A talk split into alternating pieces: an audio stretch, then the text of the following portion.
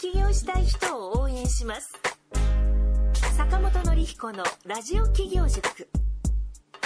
この番組は世界中の一人一人が志を実現できる社会をつくる立志財団がお送りいたします。起業家教育の専門家坂本典彦が初めての起業で成功するために大切なポイントを毎回お届けいたします。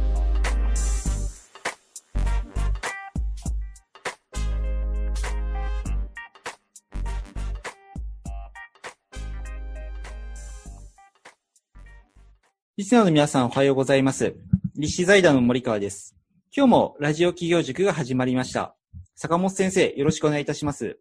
はい、よろしくお願いいたします。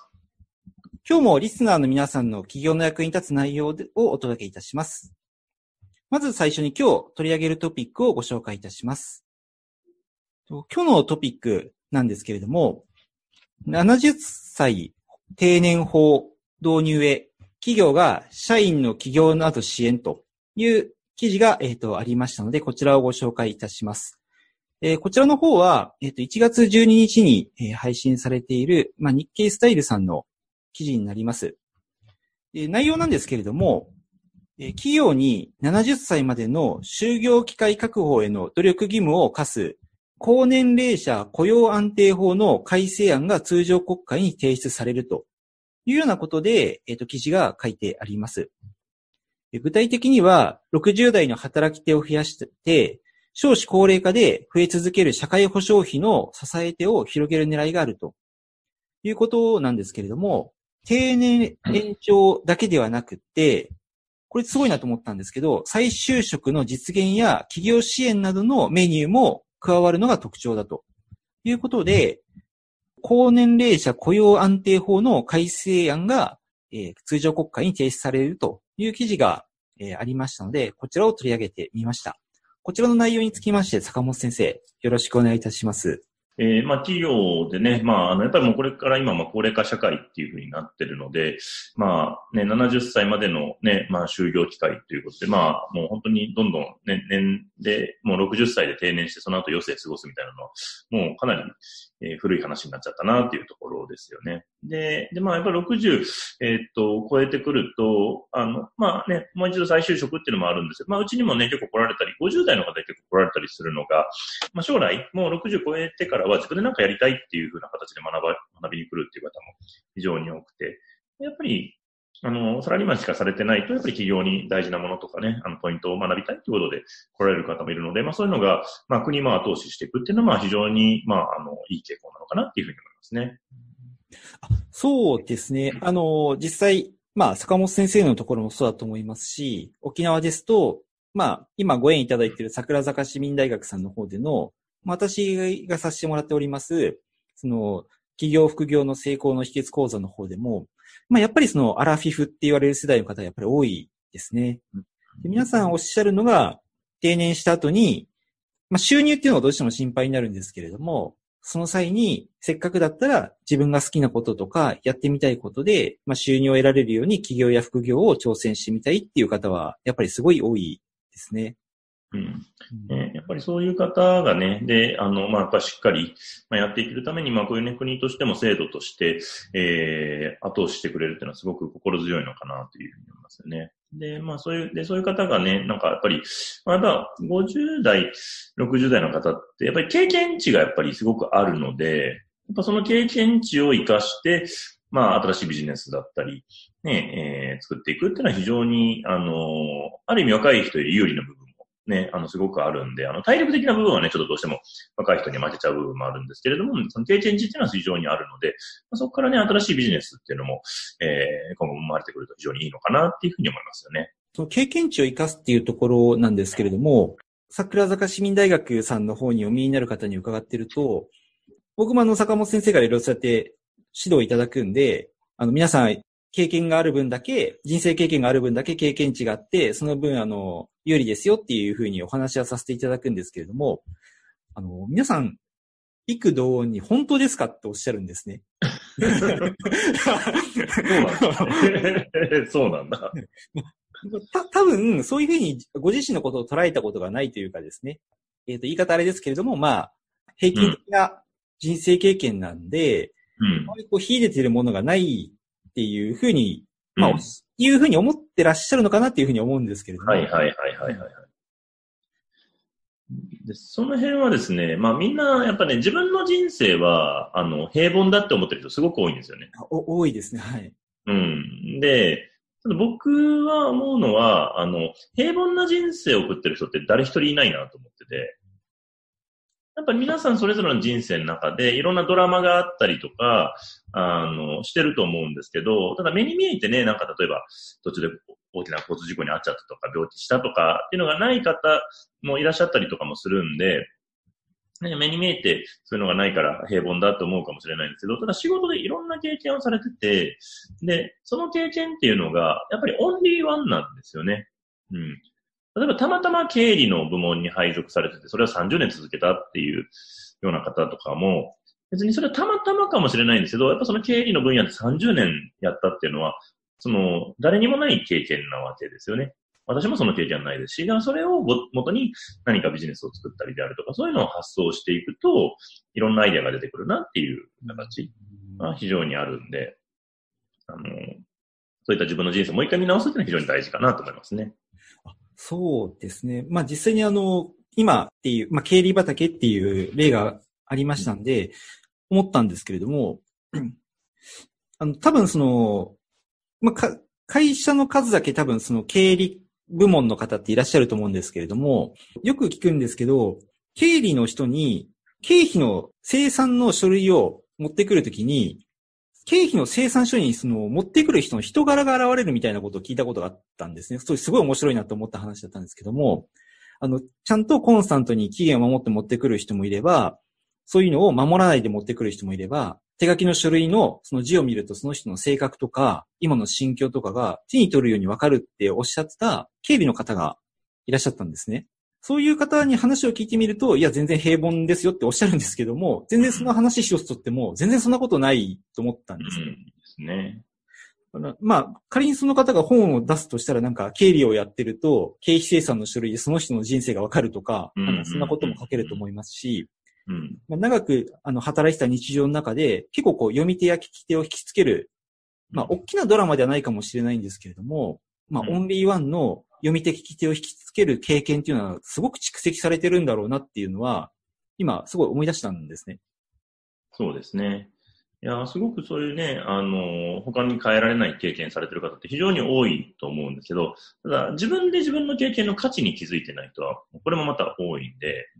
で、僕、あの、やっぱお勧めしたいのが、あの、特にそういう50代、60代の人は、あの、自分史をね、一回全部、自分、年表ですね、を、あの、0歳から書き出してほしいんですね。0歳から今の年齢まで、えー何、どんな出来事があったかを、えーあの、全部書き出してほしいです。で、まあ、1年ごととかでもいいんで、あの、書き出して。で、それで書いていくと、多分ね、忘れてるようないろんな出来事がね、出てくると思うんですね。で、そこで楽しかったことが辛かったとことかも含めて、で、それを書き出していくと、自分の人生の経験っていうのが、あの、目に見えた形で見えてくるので、あの、自分の経験の整理っていうか、棚卸しになるんで、でそこからどういうことをやっていこうかっていうのを考えられるんで、それはぜひやっていただきたいなと思いますね。そうです。ちょうど今期からあの始まった桜坂市民大学のワンコイン講座っていうお試しの講座にお見えになった方と、まあ女性がいらし、何人かいらしたんですけれども、ちょうどそういうようなお話が実際にありまして、うん。えっとですね、その方は、たまたま、あの、松江区っていう、そういうものの資格を取って、ご自分でも、あの、ビジネスをできる資格を取られたけど、うん。まあ、お勤めもされてるので、しお勤めもされてるし、あまりその自分でまだビジネスを大きくやりっていうつもりもないんで、ご家族とかお身内だけにこっそりちっちゃくやってたらしいんですけれども、それをなぜその方がしようかって思ったかっていうと、その方の、そのお身内の高齢者の方が、なかなかこう外に出たがらなくなってしまって、で、その外に出たがらなくなってしまったのは、億劫だっていう理由みたいなんですけれども、それを、あの、外に出ないと体も弱っちゃうんで、あの、出た方がいいよって、口で言ってもなかなか動いてくれないんで、まあ、女性の、まあ、おばあ様だったんで、松江区とかで綺麗にしてあげてたら、外に行きたくなるんじゃないかと思ってやってあげたら、本当に外に行くようになって、いろいろ元気になって歩き回って友達も増えて、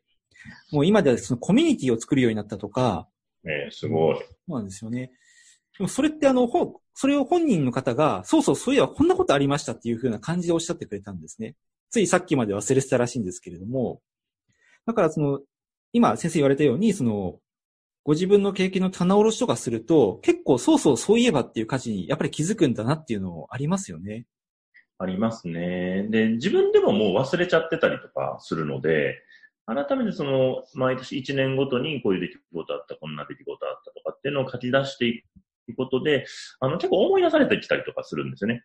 で、その中で自分の経験の中でどんな価値があったのかっていうのを見ていくと、いろんな気づきがあったりとか、あと、まあ結構ね、子供の時には実はこういうことやりたかったなっていうのが、またそれを大人になってからね、自由になんか選べるフェーズになった時に、まあ、それを選んでいくみたいなのもあったりとかするんで、あの、自分史書くのは非常におすすめですね。えー、ありがとうございます。えっ、と、今日はですね、トピックとして70歳定年法の導入ということで、まあ、あの、特に50歳、60歳の方が起業を志す際に、まあ、ご自身の経験を生かしていただくと。まあそういった時にはご自身の経験を棚卸しして、ご自身の経験の価値に気づいていただくということが、まあ有効ですよということを教えていただきました。では続きまして、えー、企業の Q&A のコーナーに移ります。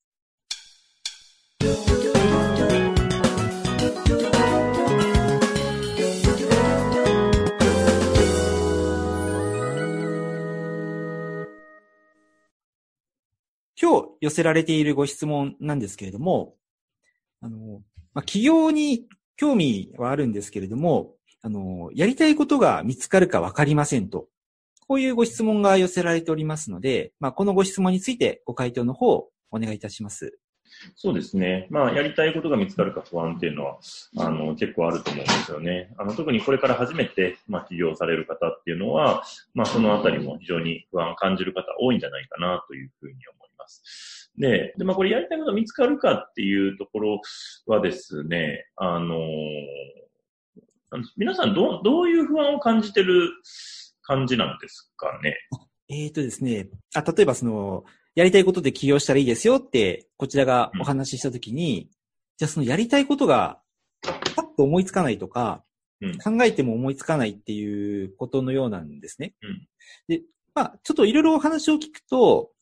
やりたいことって言われて連想することがあるけれども、それをビジネスとして取り上げていいのかっていうのが、考えたときに自信がなかったり、ピンとこなかったんで、結果消去法にしていくと、やりたいことがないですと。まあ、それはやりたいことでビジネスになりそうなことが思い当たりませんっていうことなんですけれども、はい。はい、やりたいことが見つかりませんと。いうことですね。あ、それ結構あるなと思います。あの、そもそも本当に何もやりたいことがないのか、あとは結構あるのが、これやりたいんだけど、おっしゃるようにこれビジネスにならないなと思ってすぐ諦めてるパターンですね。そうそういう方が多い感じがします、ねうん、で、多分ね、ほとんどそれなんですよ。うん、はい。なんか自分で、えっ、ー、と、これはもう売り物にならない、ならないとか、ビジネスにならないって決めちゃってる。で、僕は多分ね、9割くらいそれなんじゃないかなと思います。そうですね。で、本当にやりたいことがない方って僕は、あの、まあまあね、人によると思うんですけど、実は少なくて、これやってみたら、そうなん、どうやってビジネスにして、そう、ビジネスの仕方がわかんないとか、どうやってお金もらっていいかわかんないとか、うんですね。あとはもう一個多いのが、その好きなことはやっちゃいけないってあ、多いです、多いです。はい。うん。いや、それは趣味だから、これは商売じゃないですからっていうのをすぐ言ったりするんですけど、でも好きなことをどうやったら商売にできるか、ビジネスにできるかを考えていくっていうのも、これも企業の一つの考え方なので、やっぱそこをちゃんと、あの、許可を出してあげるというか、まあ、それが非常に大事かなっていうふうに思いますね。というと、あの、ななんて言うんでしょうね、こう、ビジネスの作り方がわからないとか、うん、そういう質問なのかなっていうのは、本質的なところを見るとそうですね。あの、そこも大きいと思います。やっぱビジネスにどうしていけばいいのか、ね、ビジネスモデルがそうだし、どう広げていけばいいのかもわからないし、っていう形。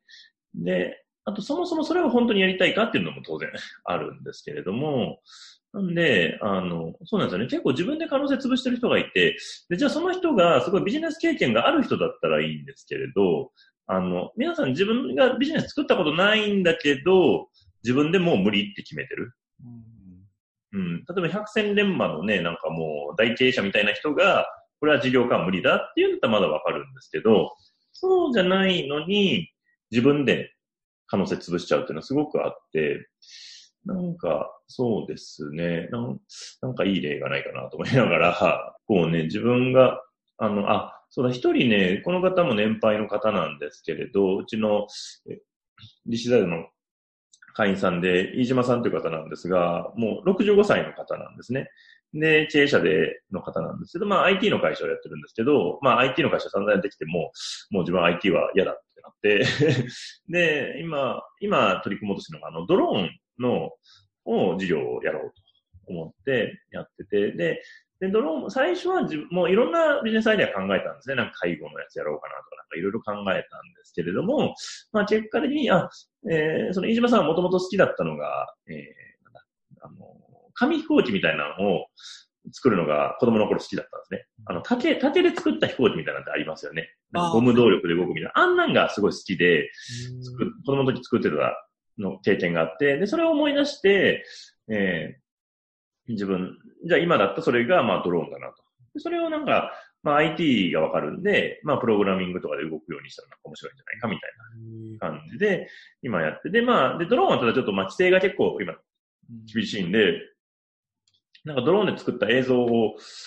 なんか撮った映像をなんか映像展でしようみたいな感じで今言ってて、もう今度4月、3月か4月ぐらいにそれの展覧会みたいなのをちょっとやろうみたいな感じで今企画して動いてるんですけど、はい。なんだろうな、そういう自分のなんか好きだなと思うやつを、でまあそれもまだね、どう、ビジネスとしてどうなるかわかんないんですけど、まずは一回世に出してみるっていうのはすごく大事。うん。で、まあ、展覧会とか場所借りるぐらいなんで、場所、まあ、場所代さえ払えれば、そんなにリスクもまずないので、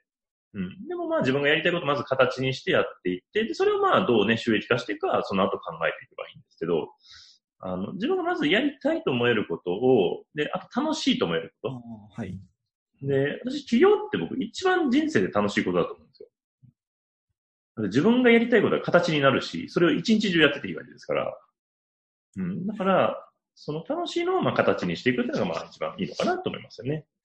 いやまあ、そうですね。しかもあの、お客様に喜ばれて、あそうなんか収益にもなるわけですから。そう。人に喜んでもらってお金ももらえて、自分がめちゃくちゃ楽しくてっていう。なんかもう、ね、それ以上のものないんじゃないっていうふうに思うこんないいことは確かにないですよね。うん。そうなんです。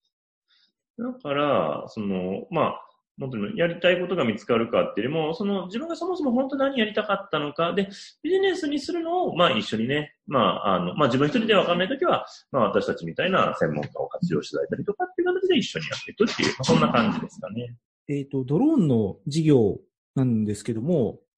もともとあの、写真を撮るっていうことが、えっ、と、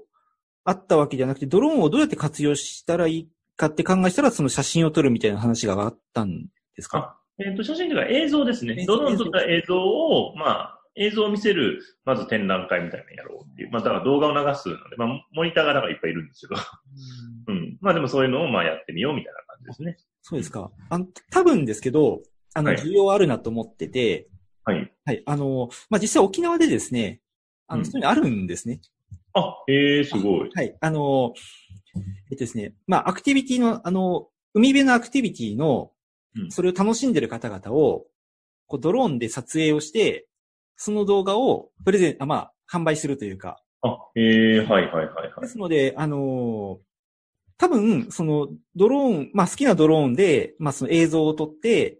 まあ、何らかしらのビジネスにするっていうのは、なんとなく、まあ、前例はあるし、うん。はい。多分その沖縄じゃなくてもそういう、まあ観光地になるかどうかはちょっとわからないんですけれども、需要はあると思うんですよね。うんうんうんうん。で多分ですけど、あの、いろいろこう勝手にこう配達をすると、ドローンの事業ってなかなか個人でやろうとすると、まあビジネスっていうよりもなんかし、まあ趣味の領域というかです。多い、多いなと思う方が多いような気はするんですけれども、うんまあ実際もう沖縄でしあのビジネスとしてうん多くのお客様に喜ばれている方もいらっしゃいますので、うん。要はそれをどうやって活用したら、お客様に喜んでいただけるかっていうところを考えると、なんとなくやりたいことがビジネスになるっていう感じかなと思ったんですね。そうですね。なのでまあ、本当それをね、実現できるのがビジネスですし、な、なんだろうな、やり、あの、自分で消すのをね、止めてほしいんです。あの、自分でいきなりこれ売れないとか、これダメだとかって、あの、で、大体ね、なんか、あの、これ、あの、誰かが言ったんですけど、夢を諦める平均時間っていうのがあるらしくて、はい。で、それがなんか 0.2秒らしいんですよ。早いですね。うん。だから、あ、これやりたいと思ったら、あ、でも無理だって言ってすぐ、すぐに自分で諦める人が多いらしくて、お金ないとか、えー、なんかわかんないとか、やりた、やり方がわかんないとか、なんかいろいろそんなんでやめちゃうんですけど、だからやりたいなと思って、そっからがスタートなんで、それを否定するのをやめてほしいなっていうところですね。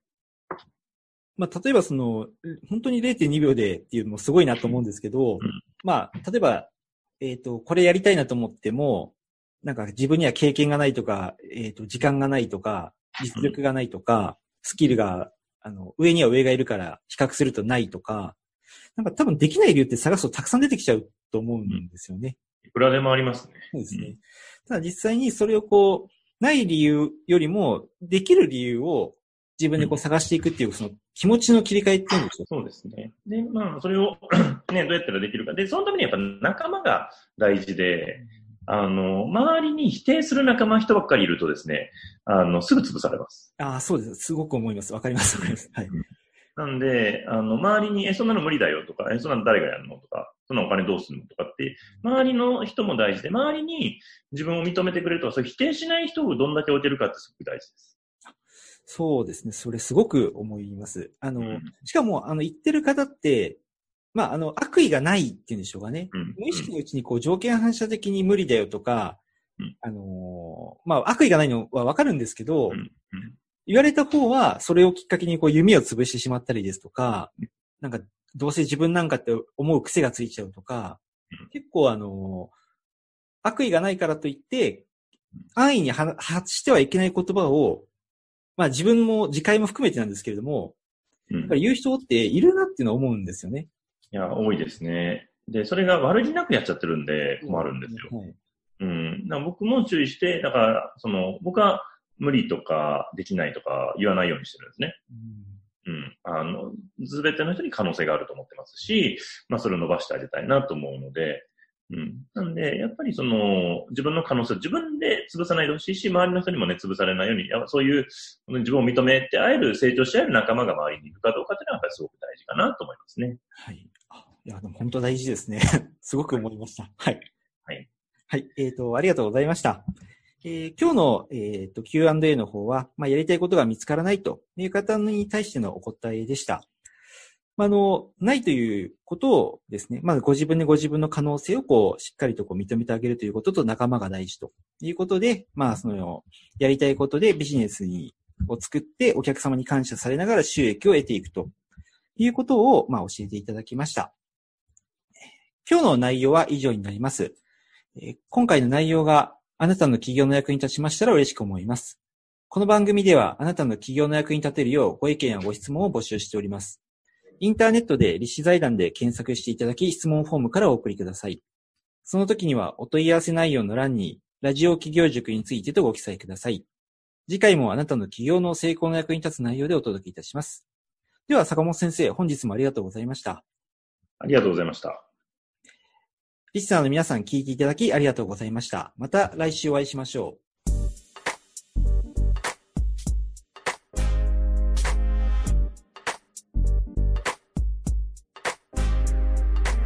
今回の番組はいかがでしたでしょうか？あなたの企業へのヒントがありましたら幸いです。なお、坂本典彦への質問をお受けしております。立志財団公式サイトよりご質問ください。立志財団で検索してみてくださいまた次回もお楽しみに提供は世界中の一人一人が志を実現できる社会をつくる立志財団がお送りいたしました。